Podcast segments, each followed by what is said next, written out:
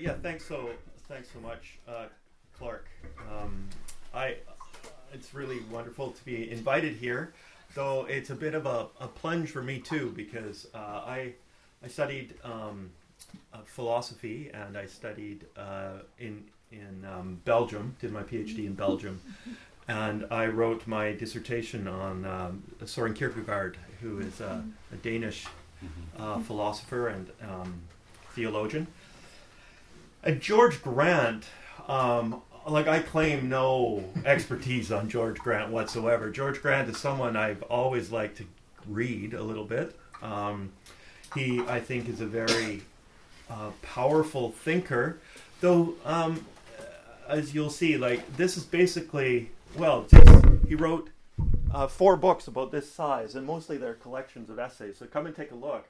He, he's not like a prolific uh, writer, so he doesn't. Um, he's just extremely thoughtful, and everything he wrote um, is is very um, de- dense, and and and but also very kind of. He's just well. I'm gonna talk about this, so I won't. Uh, but very, he's just involved in the in his in his way of thinking, uh, and he's also deeply challenging. Um, so first of all, I want to say that I wasn't um, I, this is my first evening at L'Abri, uh, so I am very uh, happy to be here and to experience a little bit what goes on here. Um, but um, I, am going to apologize for my paper a little bit because uh, it, um, if it's starting to get a little bit too technically philosophical uh, for some of you who don't have a philosophical background.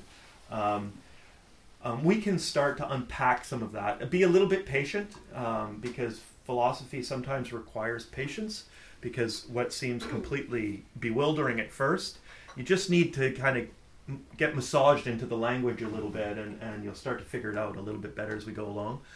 Um, but if you're completely bamboozled, uh, stop me and we'll try to unravel things as we go. Um, um, and um, otherwise, of course, discussion is is is open uh, at the end. I've I've written a little bit of a formal paper here, um, so I don't know what the tone is normally at these talks, but um, um, but Clark said write a paper, so I did. Um, um, is there any other thing I need to say?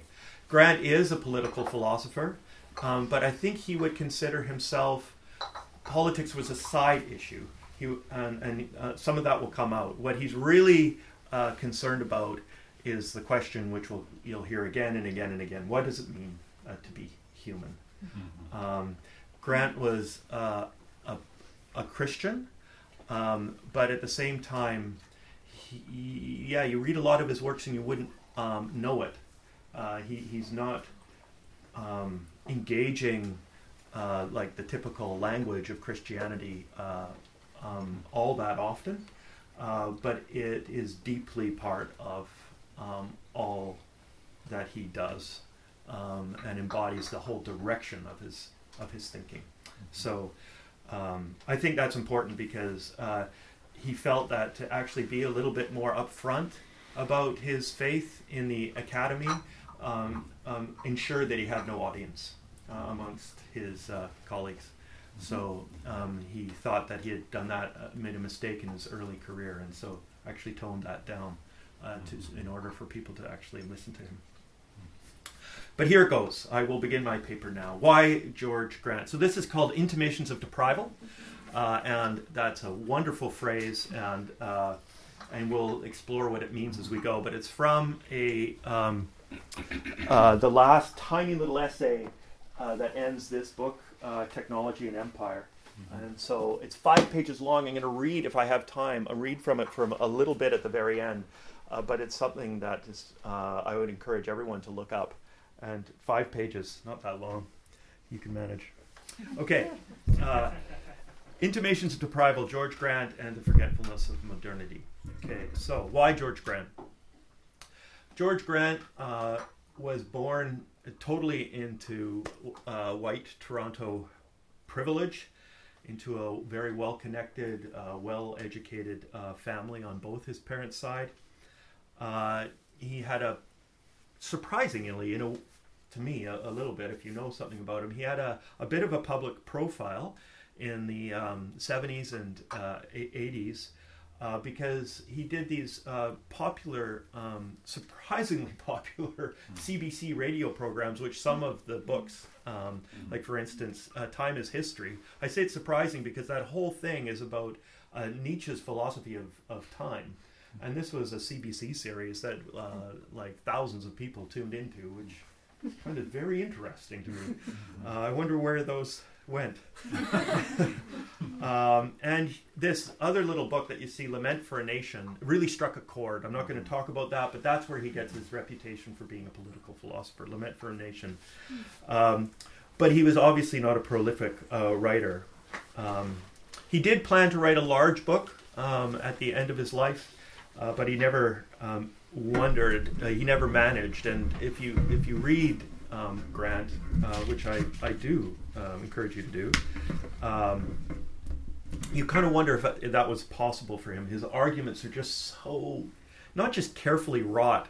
There, um, he's just so involved. Uh, you can feel him sometimes struggling over every word uh, not because writing was maybe difficult for him, but he asked himself, was asking himself con- constantly, is this judicious? Is it fair? Is it true? Um, and he wouldn't l- allow anything to stand that uh, he couldn't answer yes to those questions. Uh, so, um, one of the reasons why I think Grant remains important for us is as a model for thinking. Uh, when you read Grant, uh, you really are initiated into somebody's mind, unfolding a problem step uh, by step, and not just in a, an, a logical way. Like not, it's not just cognitive. It's involving his whole life, his his his spirit, his experiences. Um, and we can learn, I think, sort of by reading and maybe imitating him, how to be at astonished. He begins always with these exclamations of astonishment. Like, um, imagine that this thinker was thinking this. Like, where did he get that from? And this astonishment uh, with things that we normally or often take as everyday uh, was always the beginning of um, his thinking. That he could learn to be surprised or or or, or uh, wonder, full of wonder at something and that's where he, he would begin his thinking. And when you begin to read Grant, uh, you realize that um, this exercise that we call thinking is not really an exercise of individuals alone in their in their study. Um, and that's not even to say that, um, of course, um, to to begin thinking, we read other people, we have conversations. It's more than that. Um, we can uh, uh, thinking he he says always um, occurs uh, within a frame or an environment uh, of the historical epoch in which we inhabit, and I want you to um, really be awake to what that means, because for him, as we'll see, there are things um, because we live in a certain historical time mm-hmm. uh, that we cannot think anymore. Um, think we are we are locked within the terms of our own uh, age. Our um, and we can. So you're already getting an expanded sense of think. So thinking is not just an intellectual exercise; it's how we live, in a way. We're, we're, we're so we're, we live within an environment, and we can't um, think uh, just like we can't be outside of, of that environment. So when Grant says things like, and we shall hear him say, say these things, technology is our destiny, that's what he means. He means we live in this environment, uh, this historical environment that, for all sorts of historical reasons, which we won't talk about, uh, has come to define uh, how we can approach uh, how, or how we do approach the world and live in the world. Um, not necessarily completely captivated as individuals, but completely captivated as society, mm-hmm. as societies. Uh, so he talks about um, following people like Jacques Ellul and uh, Heidegger. He, he, describes our epoch as uh, the technological age, and he doesn't mean by this. This is this is difficult. Uh, techno, uh, this is difficult um, already because what he means by that isn't just that we've got lots of machines and we use computers every day. Uh, um, he means by uh, technological or technology a way of um, um, a way of thinking, a way of being. Uh, technology is for him uh, our consciousness, the way we apprehend the world, the way we comport ourselves within the world. Um, so, um, so that's important for you to understand, um, but it's it's difficult to understand. Uh, he says that technology. Uh, he, at one point, he says uh, we are technology, so we can't separate ourselves from from the the way we live within the world. Uh, so technology is the environment by which we see, we understand the world, we understand ourselves, our past, and our future.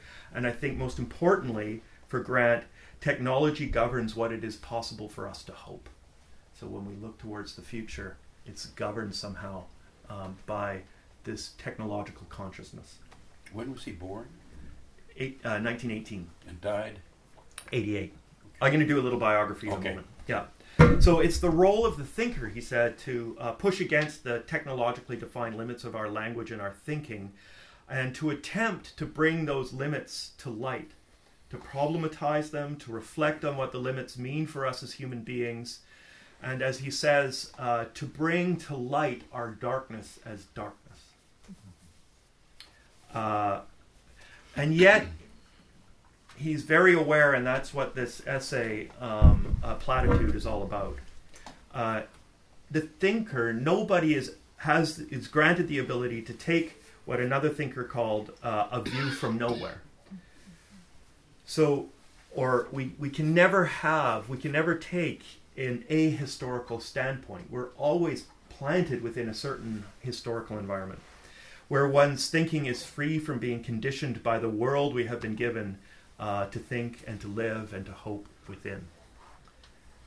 One of the ironies of modernity, as Grant often pointed out, is that the structure of modern technological consciousness, so that environment modernity has bequeathed to us, so uh, is a scientism that has at one major pillar the goal of exactly that, of exactly an ahistorical view from, from nowhere, a purely objective standpoint. So, of course, we know one goal of science is an absolutely objective apprehension of, of, of truth. And uh, one main intention of the scientific method is to ensure as little human interference in the data as, as possible. Um, and of course, that view from nowhere, which, which is um, uh, great to see you uh, that view from nowhere has resulted in um, spectacular results in, in the lab uh, under artificially controlled experiment conditions uh, when examining very specific kinds of empirical problems.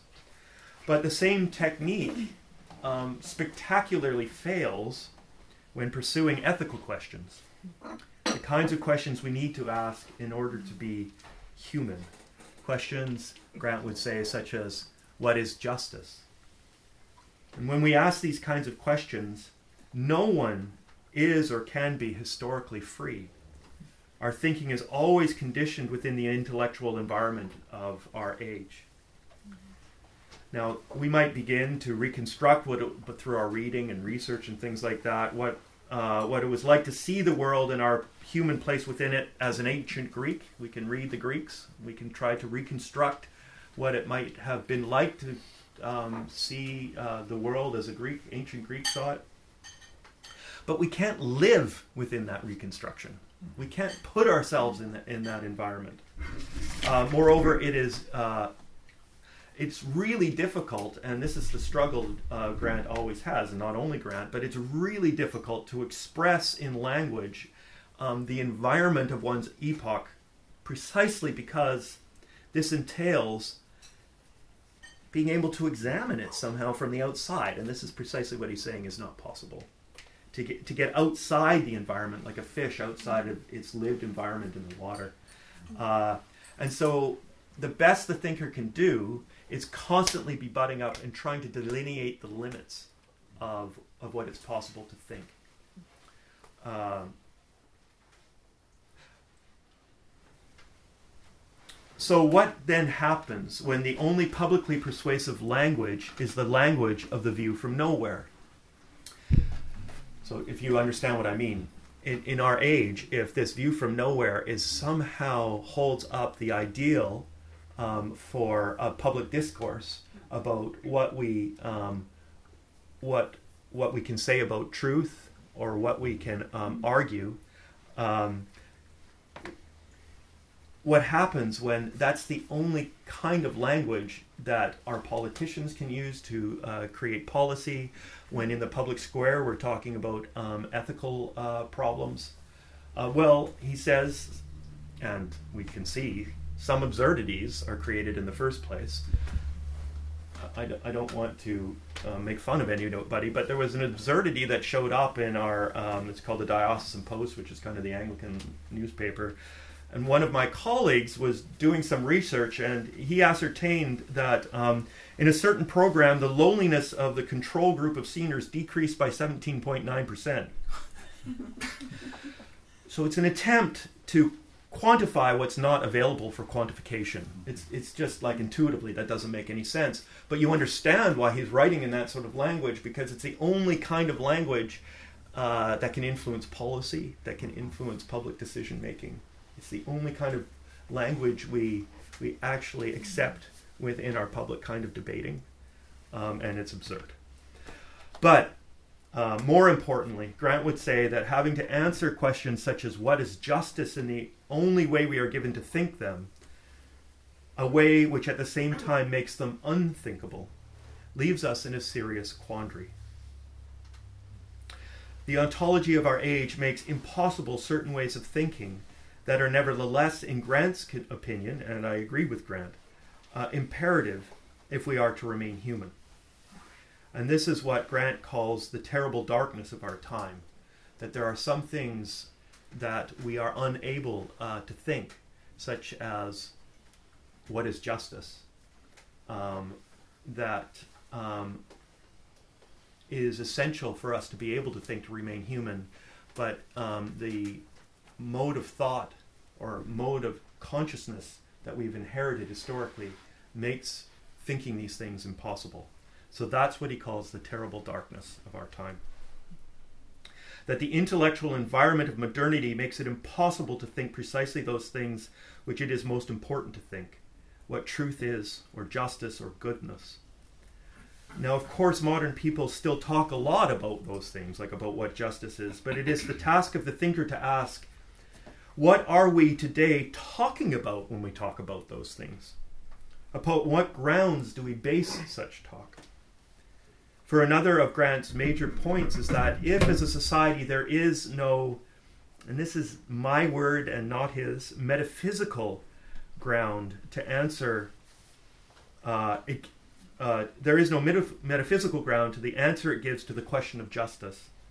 If our understanding of justice does not include a notion of some good to which we are beholden as human beings, if justice, in other words, is simply something we have all agreed upon, perhaps for utilitarian reasons or other reasons, then that puts civilization in grave danger. It means, in Grant's view, uh, that our sense of justice ultimately comes to be predicated on the same will to power that is at work in the will to mastery, which is at the root of the scientific method, which we talked about before, to control the environment to predict all outcomes. Uh, when this is so, our liberal democracy is in danger of succumbing to tyranny and fascism, which is so interesting because of that best-selling book right now. Uh, reading Grant is so amazing because you read him and you realize he was writing some of this stuff 40, 50 years ago, and it's coming to pass uh, um, in front of our very eyes. Uh, for in our uh, in our in our case, when we talk about justice, we are not talking about something human beings are fit for, something that defines what it means to be human, uh, something in the service of which makes us truly human. But we are talking only about something by which we aim to serve ourselves as human beings, and this makes us susceptible to the current expression of whatever prevailing powerful will there might be fascism, he says.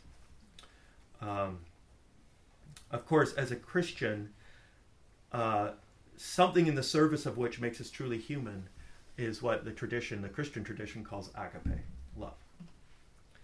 So, um, the kinds of dangers Grant warned against are now everyday realities to us. The universities are no longer places where open debate is possible.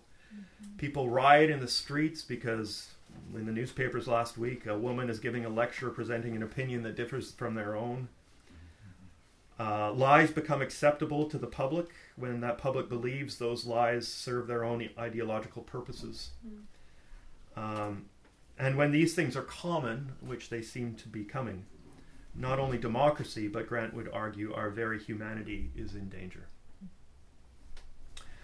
So uh, Grant remains an important thinker because the darkness he tries in all his writing to name remains our darkness. So I'm just going to talk a little bit about who he was now, a little bit of, on his biography. Uh, Grant as I said, was born in uh, 1918. He attended Upper Canada College, where his father was the principal. Did his degree at Queen's, where his grandfather had been uh, quite a very well-known principal. Uh, yeah, so very much a part of the establishment, and uh, that was obviously a privilege, but also came to plague him um, because later critics uh, of his uh, work, his and you know he was a conservative argued that he was desperately clinging on uh, to a world that was changing in which uh, you know he was losing his place in. Uh, but in fact, Grant's view was precisely the opposite. He said it was precisely the liberalism he was attacking that was the ideology upon, upon which his privilege was founded.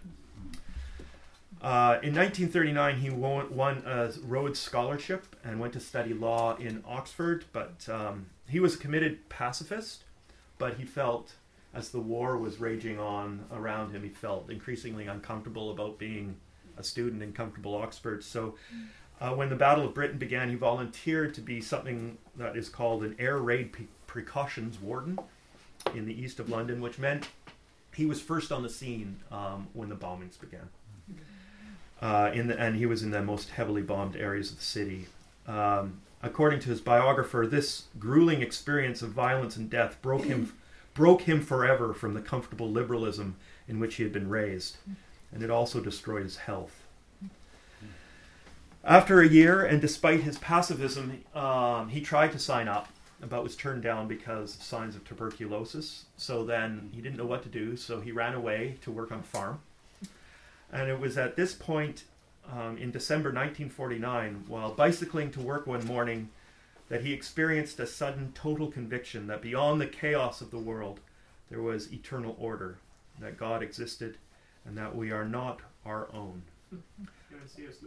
Uh, uh, I think that's a wonderful expression. Um, not that we are not alone, but that we are not our own. There's a difference there. And this certainty lasted all his life. So after a war, he returned. Uh, he, he went back to get um, nursed back to health in uh, in Canada. After the war ended, he went back to study um, no longer law but uh, philosophy and theology. And he met and married a woman, Sheila Allen, who, uh, and they returned to Canada for him to take up a position at Dalhousie in Halifax. They had six kids. And in the 1950s, he started uh, to write and host uh, all of those CBC programs, for which I probably, you know, you have to have been uh, listening in the 1950s and 60s, and a little bit in the 70s. But uh, he became best known for those series. Uh, he eventually taught for 20 years um, at McMaster in Hamilton, and uh, before returning to Dalhousie um, for the last few years before he retired, and he died young. He died at the age of seventy, working on a what he what he thought would be his magnum opus, A Defense of Christianity Against Martin Heidegger. Okay, uh, so now I'm going to delve a little bit more into George uh, Grant's thinking, so um, bear with me. Um, every topic Grant approached, whether politics or education, religion or ethics, he did so through the lens not of a pre given answer, for Grant was an enemy of every ideology, but beginning with the kind of astonishment, as I said, which leads to the asking of questions. And Grant's prevailing question was this In any matter under consideration, what is the implied answer or the underlying presupposition that that matter contains to the question, what does it mean to be human? So Grant always sought to understand the metaphysics or presuppositions or ontology hidden in, say, the political, political events of the nation. What understanding of what it means to be human, he would ask, is presupposed in the push for free trade, or in the legislation permitting abortion on demand, in the politi- policies of the Trudeau, former Trudeau government, or in the growing he- hege- hegemony of computers in daily life. What makes these things possible? Why are we doing these things? What is the presupposed flourishing of human being and the definition of what it means to be human um, that's embodied in that sense, uh, understanding of flourishing, present in all of those thing, decisions that we're making as a nation and as a people and as a culture. So, this way of wondering, of being astonished at why things are the way they are, makes reading his commentary on the poli- politics of his day seem like a struggle for something far more important than public policy. It seems like a struggle for our humanity.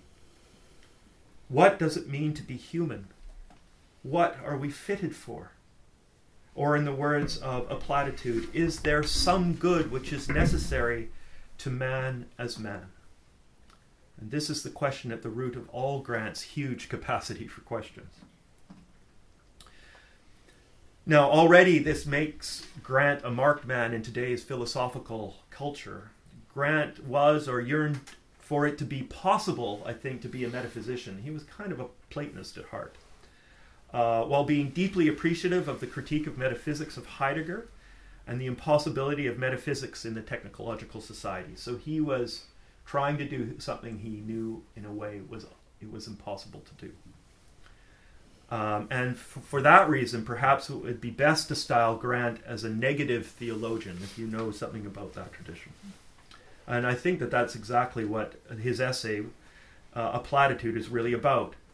Acknowledging that we are unable to speak precisely that word, and by word I just don't mean something that comes out of your mouth, I mean whole. Think of the reason why we call Christ the Word. Um, we are unable to speak precisely that word which ought to be ours to speak as human beings. Grant's effort was to trace how that darkness, that inability to speak what ought to be ours to speak, that forgetfulness haunts all our current institutions. As a platitude makes evident, uh, Grant found himself caught Modernity has answered the question of what it means to be human in terms of what often is called negative freedom. That is, to be human is to be free from every restraint in order to determine for ourselves what we will become. I don't recall Grant himself using the term negative freedom, and I, that may be perhaps because the phrase does not evince enough the active drive that governs and directs our being as such freedom, namely modernity's, modernity's belief in the triumph of the will. That is to say, its belief that the human will is beholden to nothing but itself, serves only itself, or as Grant expresses it, again in that essay, freedom as the pure will to will. But otherwise, Grant understood that the question, what does it mean to be human, or what is to humanity's most abundant flourishing, Modernity's answer, our answer, the one we can't help but live, is that it there is no meaning other than the human will to the creation of meaning. So, meaning, therefore, we create ourselves. What it means to be human, using Nietzsche's stark, stark image, is to be a self propelling wheel. For us, for modern humanity, there is no answer to the question, what are we fitted for, other than we are fitted for nothing except self determining. There is nothing given, nothing in nature or transcending nature that shapes, guides, directs our struggles and striving, as individuals or as nations and societies, in the ethical life, in the practicalities of how we ought to live. Now, this word ought has become for us, he says, quite literally, a word with no universal claim. And he wrote an essay um, called The Computer Does Not Impose on Us the Ways It Should Be Used, to argue precisely the reverse. Um, the computer, in fact, does impose on us all the ways in which uh, it, it is used. Uh, he, but he, he, argues in that, uh, in that essay the word should in that title, as in the word as the word ought, appeals to an ethical constant or eternality, his word. I would say transcendence.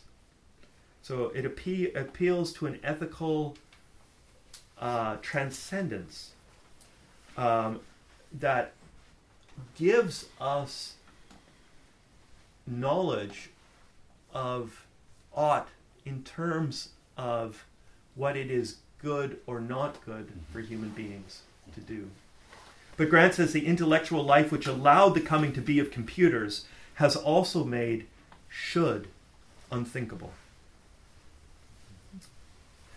So Grant found himself caught because despite our inability to think goodness outside of the destiny of the pure will to will, nevertheless his heart told him, as we heard in his description of his conversion experience, that beyond the chaos of the world there is eternal order, that God exists and we are not our own.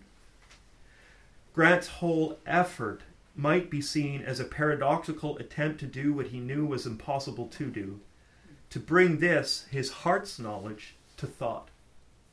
And his whole criticism of modernity was based on the fact that modernity and the technological will to power made this coming together of heart and mind impossible.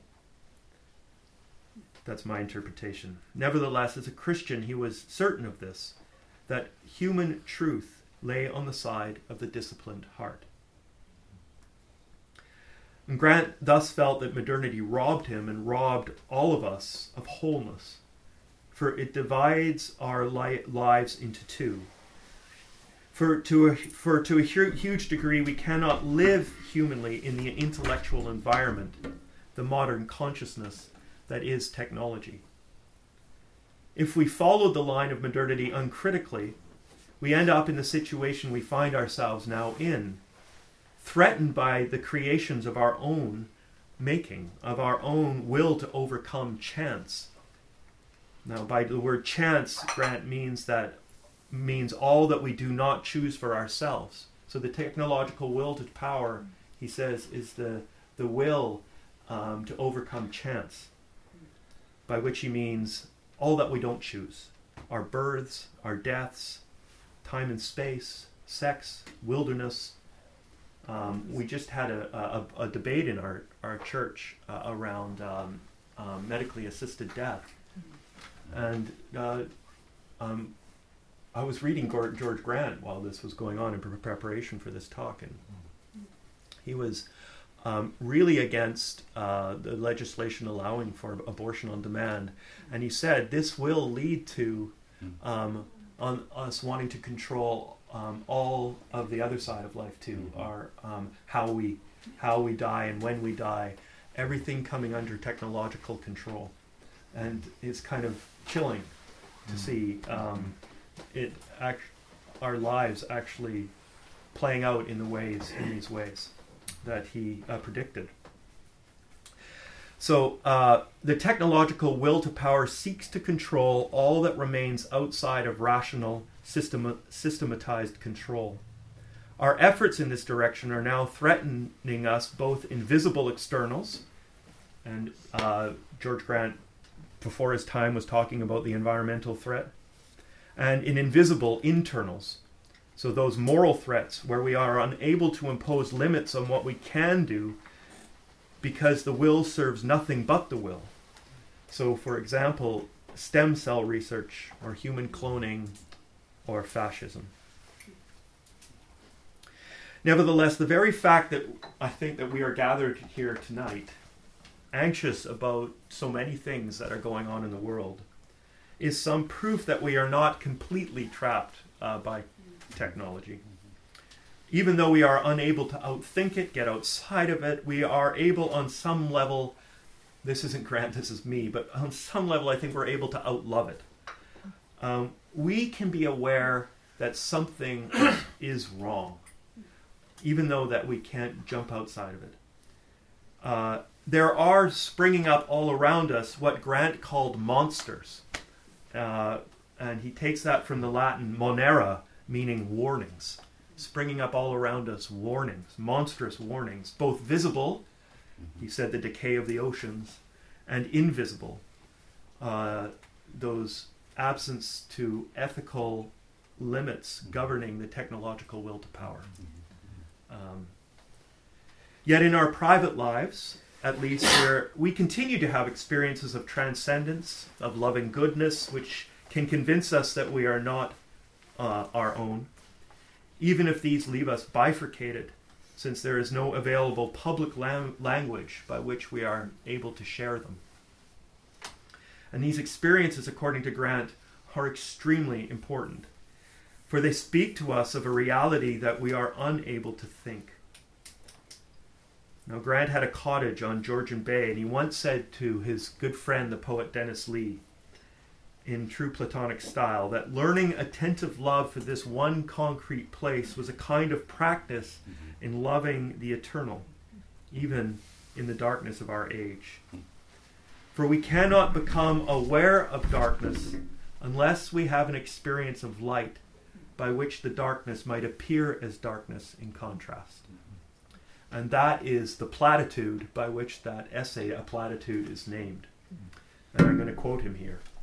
Any intimations of deprival are precious because they are the ways through which intimations of good, unthinkable in the public terms, may yet appear to us.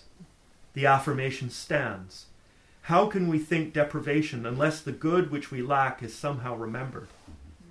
To reverse the platitude, we are never more sure that air is good for animals than when we are gasping for breath.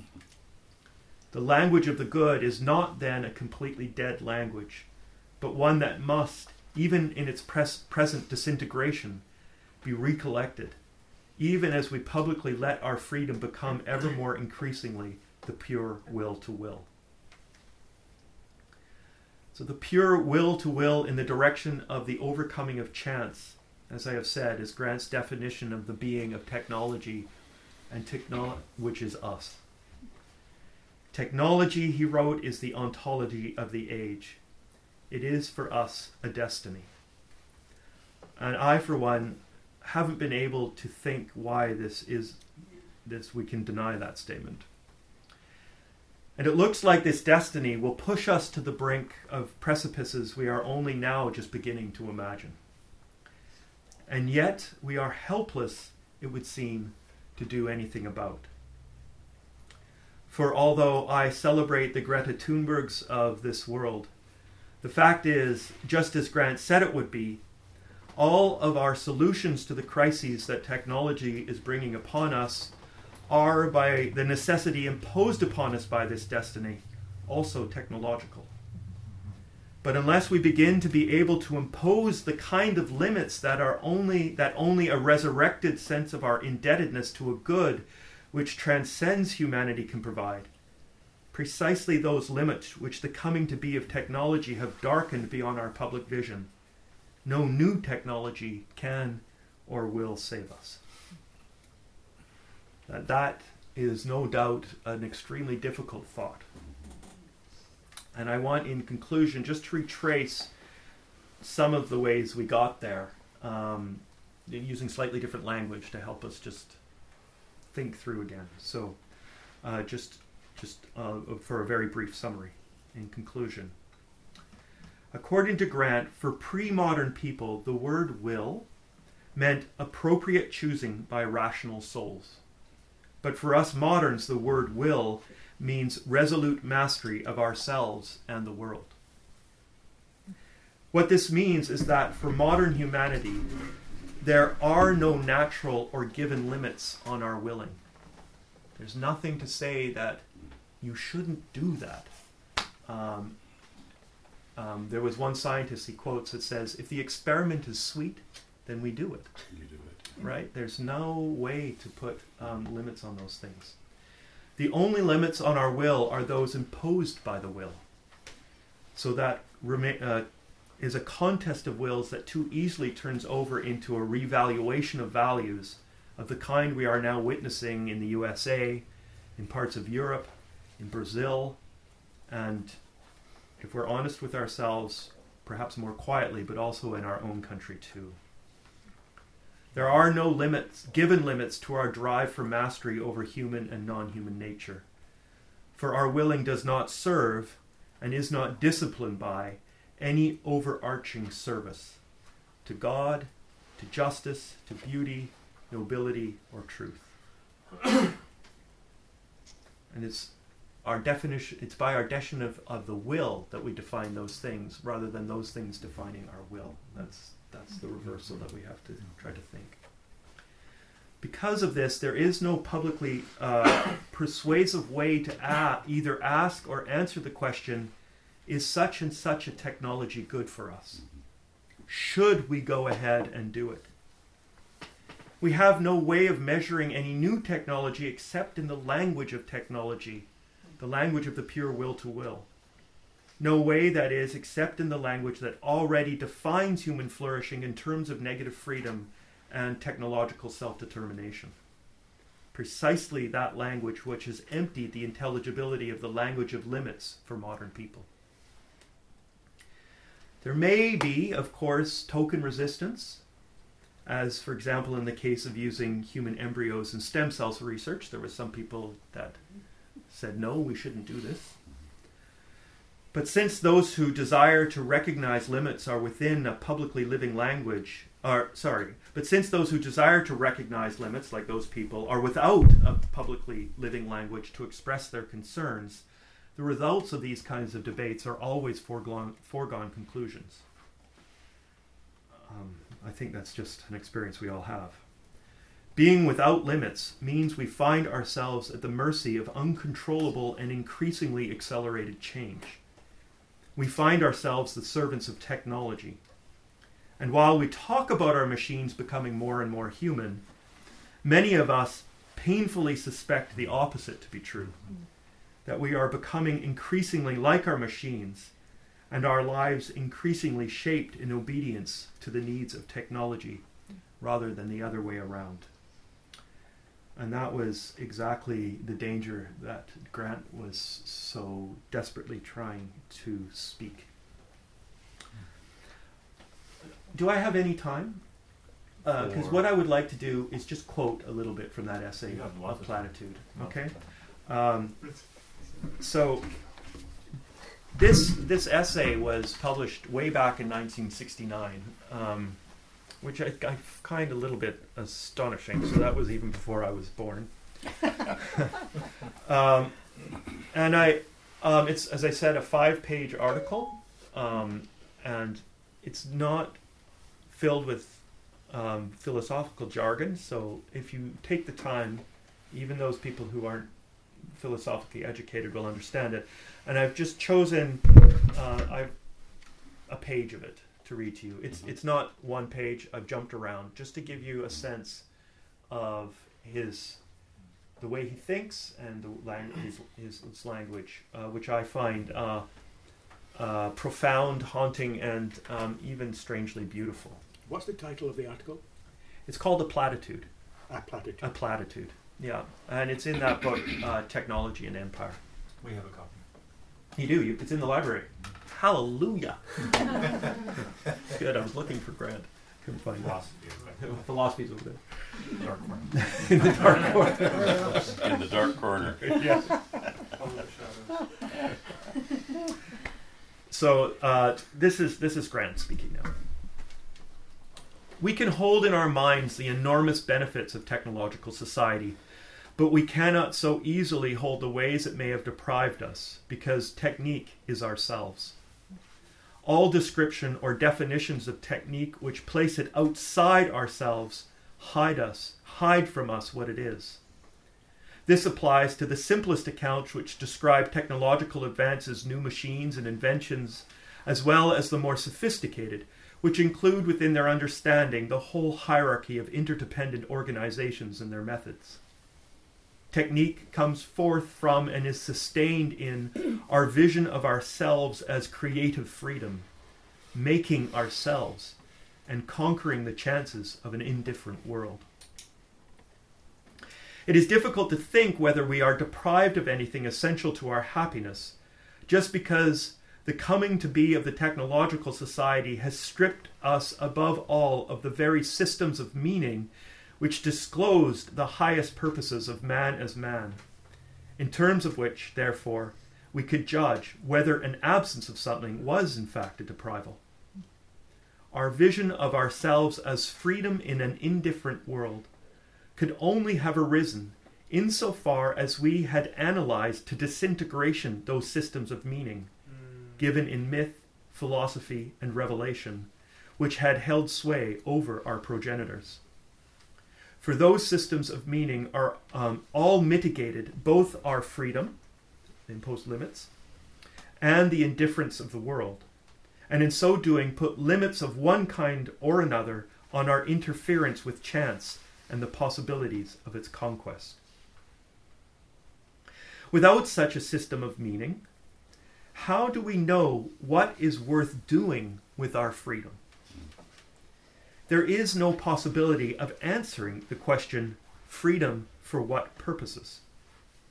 Such may indeed be the true account of the human situation an unlimited freedom to make the world as we want in a universe indifferent to what purposes we choose. But if our situation is such, then we do not have a system of meaning. The language of what belongs to man as man has long since been disintegrated. Have we not been told that to speak of what belongs to man as man is to forget that man creates himself in history? All languages of good, except the language of the drive to freedom, have disintegrated. So it is just to pass some antique wind to speak of goods that belong to man as man. Yet the answer is also the same. If we cannot so speak, then we can only either celebrate or stand in silence before that drive. Only in listening for the intimations of deprival can we live critically in the dynamo. Any intimations of authentic deprival are precious because they are the ways through which intimations of good, unthinkable in the public terms, may yet appear to us. The affirmation stands. How can we think deprivation unless the good which we lack is somehow remembered? To reverse the platitude, we are never more sure that air is good for animals than when we are gasping for breath. Some men who have thought deeply seem to deny this affirmation. But I have never found any who, in my understanding of them, have been able, through the length and breadth of their thought, to make the language of good secondary to the language of freedom. It is for this reason that men find it difficult to take despair as the final stance in most circumstances. And if we make the affirmation that the language of good is inescapable, do we not have to think its content? And in that last sentence, I think, is Grant's challenge to all of us who long for a way out of our present crisis if we make the affirmation of the language, if we make the affirmation that the language of good is inescapable, if we can't stop Yeah. talking about what it means to live the good life, to be human, do not do we not have to think its content? So that's Grant's challenge. Yeah, thank you. So, uh, we have a time for discussion, and so the questions may come at you, and it may Yeah, yeah, great, like great. this. Let's So, whatever happens. so you really perfect. set us up really well. Thank you so much. Um, I think that you hit the bar just lovely, Oh, great. and uh, and I think that we have a lot to talk about. Good, So- good, excellent. Travis, could you reflect on Hitler and Nazi Germany? no, uh, Yeah. in the context, they were very, their mythology Uh-huh. their- it was very large on Triumph of the Will being, and Right. Nietzsche, etc. Right, right. I can't even pronounce his name properly. Nietzsche, yeah. Yeah, that's it. Yet, there was a famous quote from someone in one of the ranks listening to one of Hitler's speeches that he has given us freedom from freedom. Hmm. In other Uh-huh. words, this radical sense of will, they hadn't individualized it perhaps the way we have. And so it was for the leader to have that radical and for us to follow that leader. And I wonder if some of what Grant was going through in his finding is is epiphany of a of a sense of order. He would have had a lot of time to reflect while he was going through the bombs of London hmm around where that philosophy of will and freedom might lead. So just a reflection because I don't think when he talks of the modern age, I think part of what he was doing was re- was a reflection of what had happened in Germany and impacted Europe and the world. Oh, most definitely. Like for for him, it, I mean, It's his life. for for for, for for him, um, something. Um, this is hard to say publicly, so um, and I sometimes get myself into trouble. Um, Oh, good. um, but for for for uh, for Grant, um, the same liberalism by which we believe um, on our university campuses, just just Mhm. in where we believe, uh, is freeing us to be ourselves. Um, uh, he also said that same liberalism is what unleashed um, Hitler. And I'm not Um, arguing it doesn't. No, no, I, I know, I know, but we have to be careful because um, that same will to our um, defining for ourselves what it means to be human um, is the same force um, behind um, fascism. Um, and it's so interesting. I haven't read it yet. Has anybody read that new book, Fascism, which is com- base? No, my, my my dad was reading it this summer, and my aunt was reading it this summer. So I thought it was in a lot of people's hands. But there's a new book. I can't. I don't even know who the author is. Uh, called Fascism, and it's basically comparing the rise of Hitler with Trump. Um, and so um, um, I, think it would be interesting to look at because I, I, I think it's the, exactly the kinds of things that Grant was warning us against. We're putting our democracies in in danger. Our our this way of being um, completely um, our ways of thinking uh, being completely governed by this negative freedom of self determination, self invention, um, both as individuals, but more importantly as, as societies, and without any way of speaking of good that sets limits on and therefore define, like gives shape to outside of our own will um, what we ought to become. Uh, then we become actually it's it's it's uh, it's one will. It's the it's, it becomes might is right, even though we describe we, we we hide that from ourselves. I saw it. Yeah. Um, I, I I'm not pushing back on anything um, that was that uh, said Uh-huh. um, in in its context, but um, like uh, maybe uh, I'm gonna nuance it as much as uh, from my perspective. Yeah, yeah, Because you know you you have a line like we hold these truths to be self-evident that all men are created equal and are endowed by their creator with yeah. any among which are life, liberty, and the pursuit of happiness. Yes. I mean, that that document itself is a negative freedom document, Yes. um, and there it. Obviously, the American founding fathers were deists, um, and and so they, um, and I think Benjamin Franklin, you know, became a little bit more sympathetic, say, to um, uh, the the religious sentiments when he realized that his uh, best friend started cheating on or, or sleeping with his fiance or whatever because you know oh he was a deist and he had no morals and such. Mhm. But I mean that's been a very vigorous liberty sort of country for a very long time with at least politically an, uh, a, a negative freedom emphasis Mhm. um, even if, say, you know, in this instance, maybe there should be a divide between the political emphasis versus, say, the um, the internalized sense. In this, in the same way that there could be a distinction drawn between the feminism of um, Mary Wollstonecraft or the feminism of Simone de Beauvoir, where you have uh, a, an inter- like, do we, are we talking about the internalized thing, Mhm. or are we talking about the political thing? But I don't know. Um, I'm rambling. I don't have. I don't have a point, but I, I'm.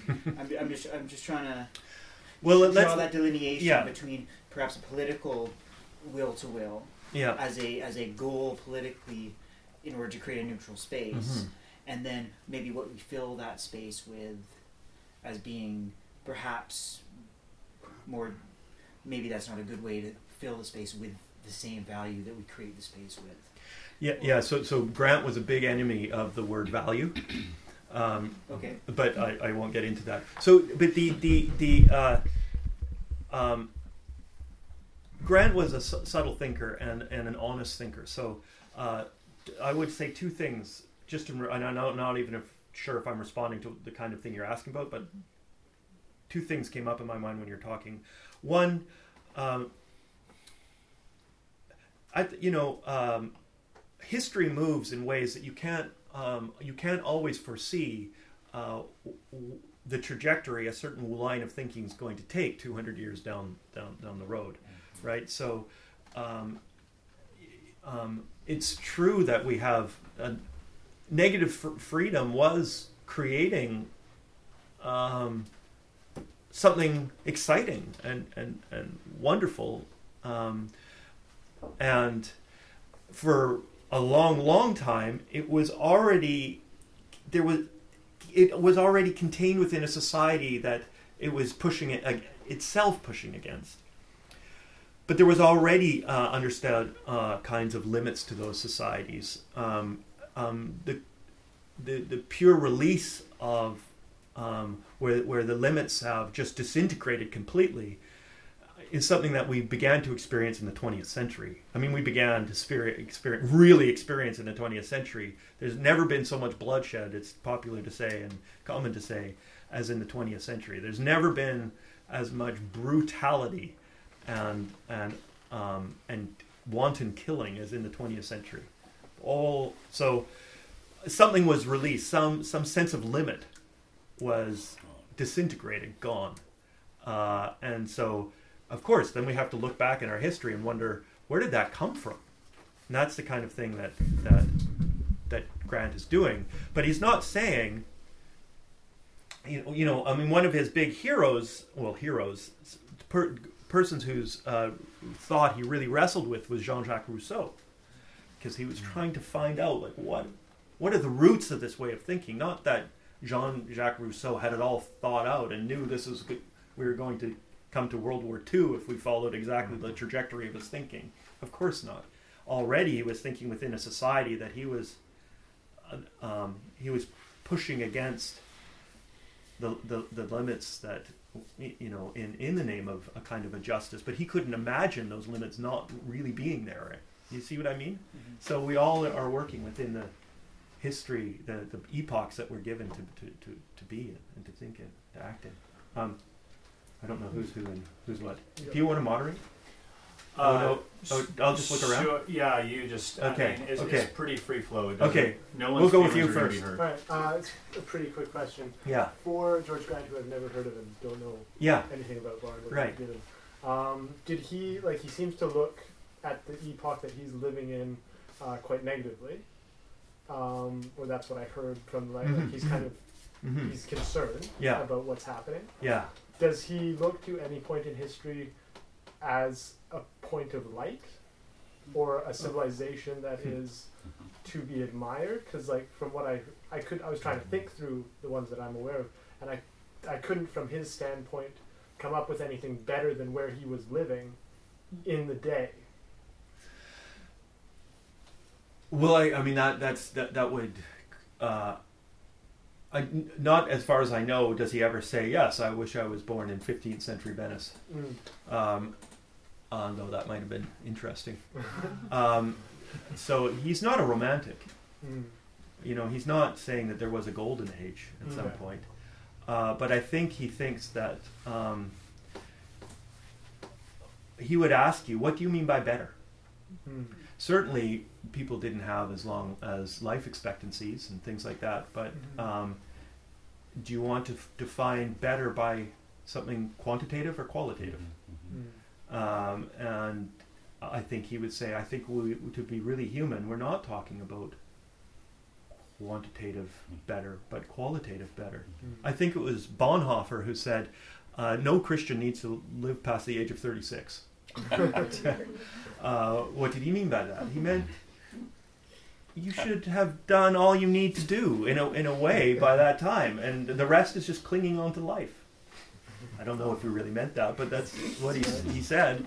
Um, but my point being, quantity. We we tend to think that the longer your life is, the better it is, uh, but that, that's that's that's not how. If you look in history, people thought. Mm. People would always like a long life, but they put themselves in situations that wasn't very conducive to that all the time, Mhm. um, because they thought that there was in fact something more important than long life. Mm. Um,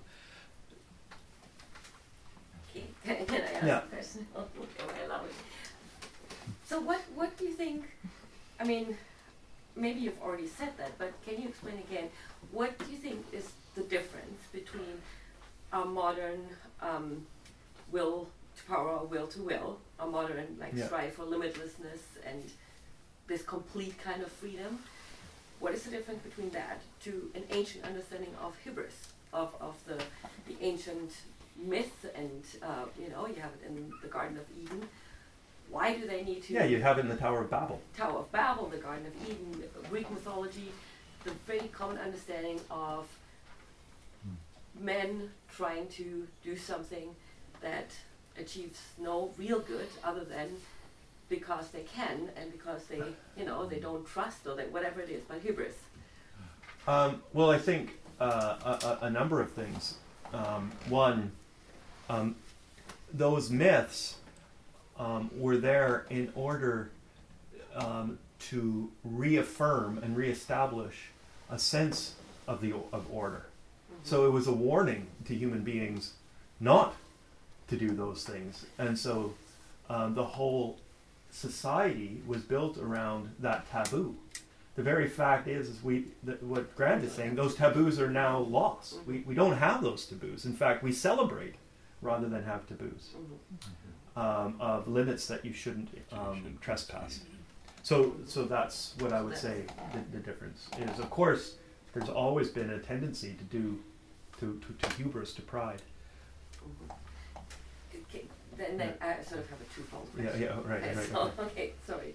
So, and when you're saying that um, ag- against all um, odds, there's still, you know, love in a modern age, um, and there's still like for me how how I best see that in a way is that where we stop pushing against limits or we actually don't do what we actually could do, often comes uh, you see that when when people love in a sacrificial way, like you know a mother loves her child in a sacrificial way, right? There's sacrifice involved. But you could of course also argue that even that is completely selfish. That even even in our in our love, in our sacrifices, we still basically um, just fulfill ourselves, fulfill our own will. Yeah.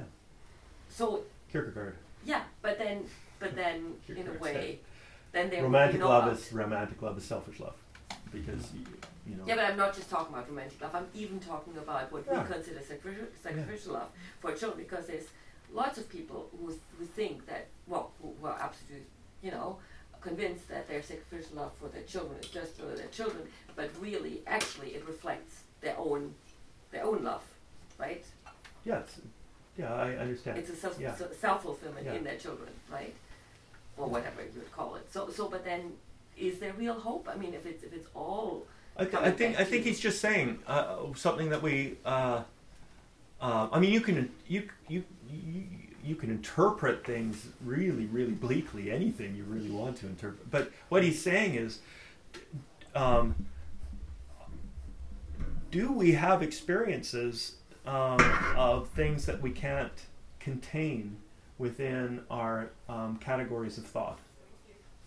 Experiences of transcendence. We do privately. You know, I had a conversion experience. It changed my whole life. Um, that was an experience of transcendence, but it, it's not something that I can say.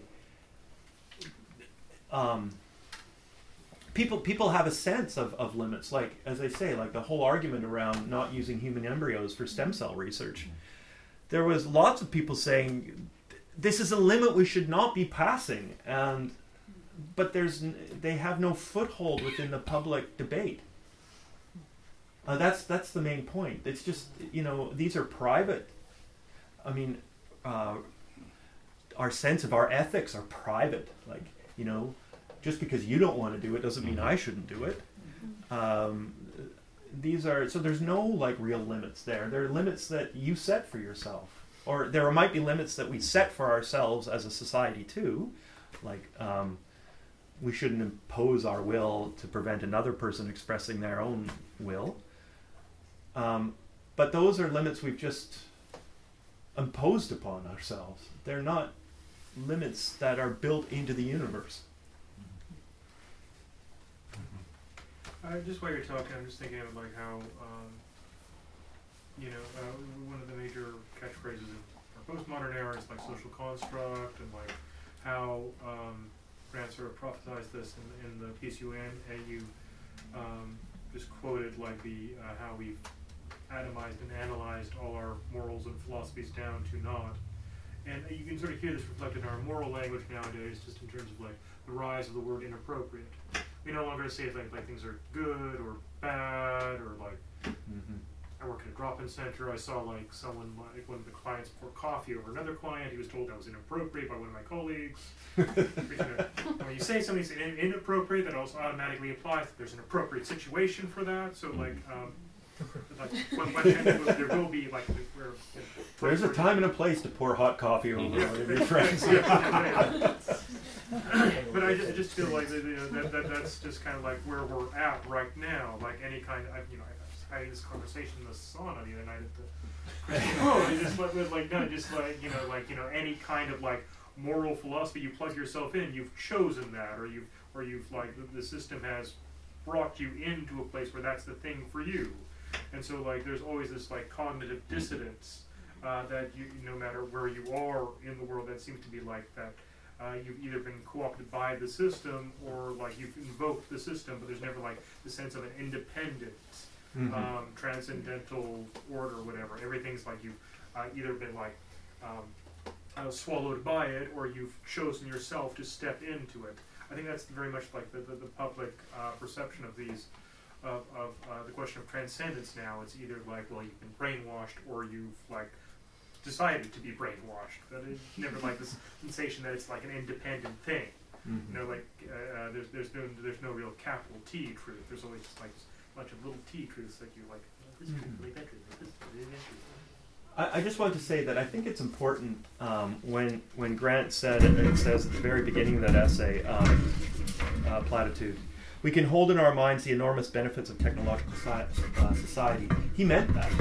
I mean, he meant that there are things that we gain, and like he sometimes would write about uh, his wife, like um, what, what you know, it um, technological the, has brought about the women's movement, and he appreciated that for his wife. Um, he uh, so so there. He's not saying that there are no goods uh, that that um, that our modern society has brought us, um, or modernity has brought us. Not at all. He's not. He's not painting it. uh, But what he's saying is something much more subtle than that. I mean, he's not. He's saying something much more subtle than that. That um, we are able to articulate the goods, um, but are there losses that we are not able to articulate? Um, and he found those losses very dangerous. So I think he would be able to find, uh, you know, uh, within his own tradition, a, a reason why there should have been something like a woman's movement outside of modernity. But the fact is, is that modernity, it came with modernity, um, too. Yeah. Um, I'm, I'm trying to wrap my mind around, like, I, I can't think of the level you were speaking of. Uh, this philosophy is Mhm. difficult for me to, uh, to I have to read this in. stuff a lot in order to. But I'm trying to uh, think about, like, in Canada, um, the s- sort of situation of our, um, of the way we see sexuality now. And I'm thinking in terms of, like, even kids, young kids, middle schoolers. Um, I've been grappling with this for a while, but we have some friends that their children are in middle middle school, and the situation there now is that like everyone sees themselves as bisexuals. That's where you start out with, and then you figure out from there. And and the parents were like, well, s- Mm. not everybody could see themselves as bisexuals, and they're like, yeah, no, that's just where we start now. Is you're bisexual in middle school, and then you just figure it out from there. And I'm trying to like.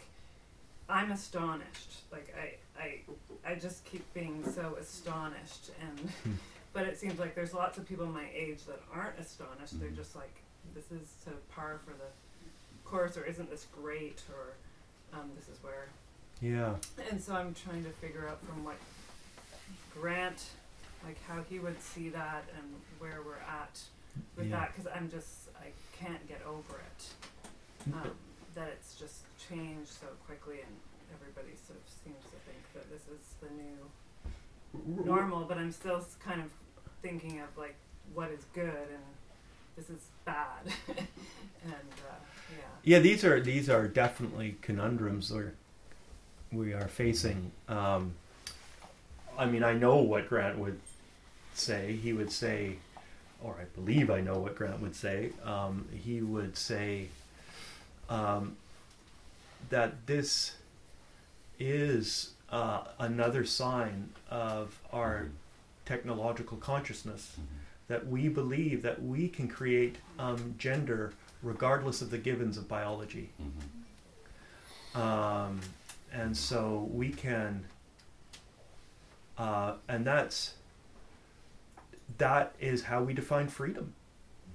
That we are free to do that, and that's um, so when when those parents that you're talking about are saying that um, that isn't this good, um, they're giving voice to um, what our age has told us um, is in fact good. Um, so they're not wrong. Um, but some of us, and the reason I- why I read Grant is I, I have trouble with that. I think, well, um, how, what, what is the definition of good? Um, that's that is presupposed in saying to a bunch of, you know, prepubescent kids that you're all um, bisexual. What is the what is what are how are we imagining that's contributing to uh, human flourishing? There is so there is a thought embedded there, you know, and um, so part of thinking with Grant is to try to uncover what those thoughts are what is the definition of human flourishing that's presupposed and embedded in those kinds of decisions? Mhm. yeah, I, I, something I've been thinking about since the beginning of your talk, which I think is related to what Julia just said. Um, I think one of the reasons for those kind of shifts is is this prioritizing of the individual story, and Mhm. so I I can't remember the exact terms you used, but when you're talking about this. Um, like scientism way of thinking, Yeah. where everything is has to be empirical and data driven. Uh, I think I think there's like a push and a reaction against that, Mhm. or, or maybe there's a, a link that I'm not seeing here. Um, and it's a, I've been reading this article. It's it's called The New Storytellers, and it's um, it's basically a booklet, not an article, but it's it's talking about how the the rise, um, specifically in Christian circles, um, post evangelical Christian circles, of the personal narrative being the way that people absorb theology, basically. Um, and, and so, especially with the rise of the internet, people who have no theological training and may not be part of a church community, um, they don't have to go through a publisher or anything. Um, but if their voice becomes popular, then people listen to them because their story, um, if their story um, has resonance with people, Mhm. then then that's that holds the weight of authority for them. So, um, so yeah, I think that's really interesting, and, and I see that point. Um, and I think, you know, I just had a long chat with a friend about this, some of the, this gender stuff, and I think, you know, her her point was, you know, it's about empathy, and so so, and that's what the, this guy was saying in this article is like, empath the the value of empathy. I know George Grant doesn't like the word value, but but it's that's driving a lot of this. Is like we need to be empathetic to people's stories, and we can't understand someone else's story, so we have to give them the control over their own story, basically. Um, so I would see that as like, yeah, that's one of the that's one of the values that's Mhm. behind this, um, and also and because we don't feel like there are universals, we have to value a person's story. that's the universal value is a person's story, especially if it has emotional resonance with us. Um, Yeah, I, I, I, I um, but you've just named the link right there. Because there is no universal meaning, um, meaning is privatized. So uh, that's why in the secular society, um, you can believe whatever you want to believe in the privacy of your own home, but you can't bring that into public debate. You can't, you can't say, um, you know, just just look at the election we just had. You get slaughtered if you if you even say, yes, what I what I believe, um, I I actually create policy around. No, you have to like, so so um, so we're we because there's no we we agree that there's no um, meaning in a public sphere. We retreat to the or we're forced to retreat to the uh, private sphere uh, to create um, meaning. But meaning's not private. Like uh, um, that's just kind of a nihilism, actually. I mean, uh, all we are reduced to is feelings. Um, so that um, uh, unless we believe that our feelings are in tune with something that is more than just private, um, and that's that's the point. So, uh, yes, you can be empathetic with people, um, um, but at the same time, uh, I I don't see how that escape into um, our domestic selves, our private selves, um, actually solves our private narratives, I uh, solves the problem of meaning.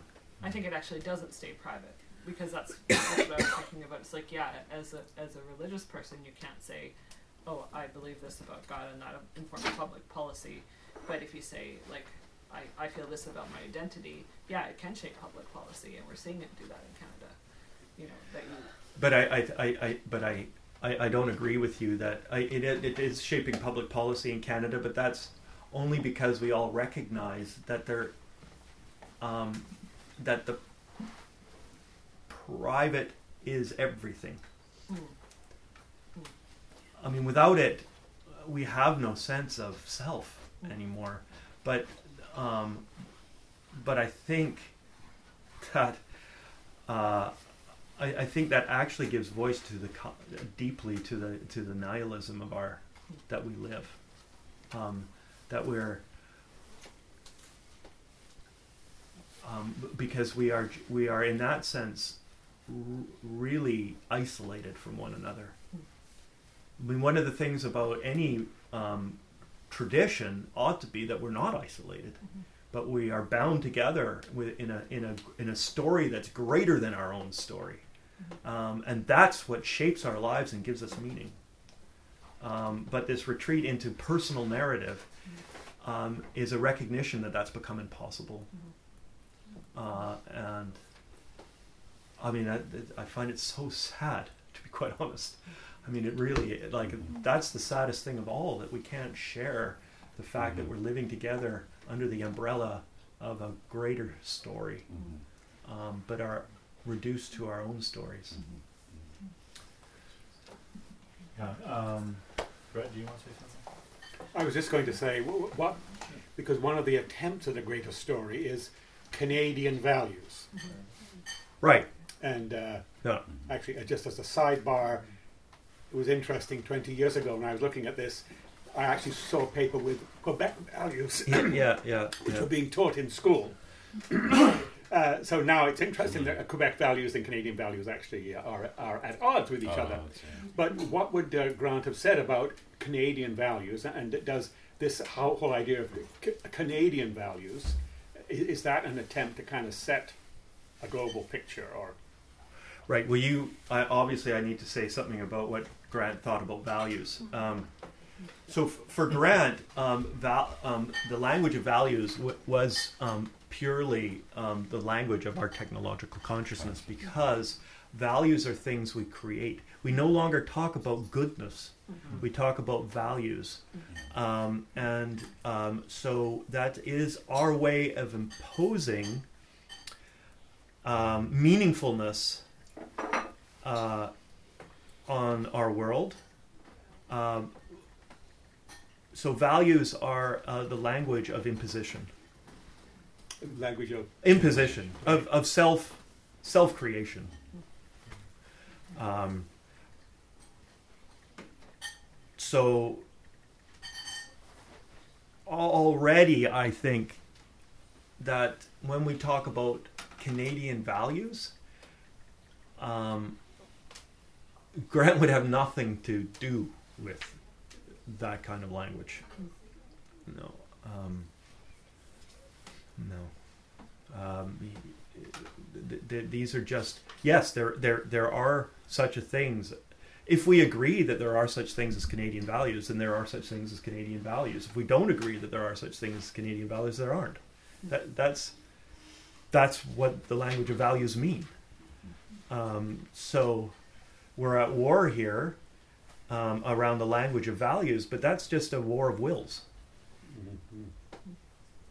of how we want to impose our vision of the world over another vision of the world. It's a, it, that's the clash of values. Um, we're not asking um, what I would call, but he never uses that word as far as I know, metaphysical uh, question about what is good, about being human, or what what defines uh, uh, goodness as human. Yeah. Um, Yeah. I just think it's so interesting that Grant has, I mean, it's almost like a puzzle or a riddle or a maze that he's saying we're in an inescapable framework. That's Charles Taylor's language, but Mm-hmm. an inescapable moral framework. He would, he, I guess Grant would say we're in an inescapable linguistic framework. And Or moral. Uh, I think you and would have no moral. I mean, not with that. to not to Yeah. exclude moral, uh, but the terms are defined for us, and even in polarization that we see Trump and then anti-Trump. I mean, all that is encoded in this language and morality Mhm. that the Christian can find difficulty speaking into, because it's not a language that we that we we are we are enculturated to, but we have this alternative story, alternative language, but trying to to bridge those, to try to allow that word to enter in, you know, as Christ enters into this world as the word, but a word that is not yet ready to receive, uh, is not unable to recognize it, and I just I, my question is more an appreciation for Grant is is his posture toward Canada, his posture toward culture and society, is that he's trying to find a way of naming it without without being allowed to, you know, Mm-hmm. um, because the language is not there or it's not permissible, and so he's pointing at that which cannot be named. But there's a, s- but he has this. It seems, and it's part of the question is, it seems that he has a great belief that humanity or each human person can sense that that that they sense that there's something there.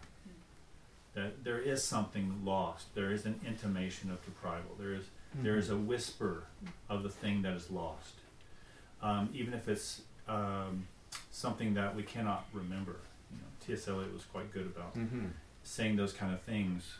Um, and he, he seems quite good at doing, like you said, the negative uh, approach.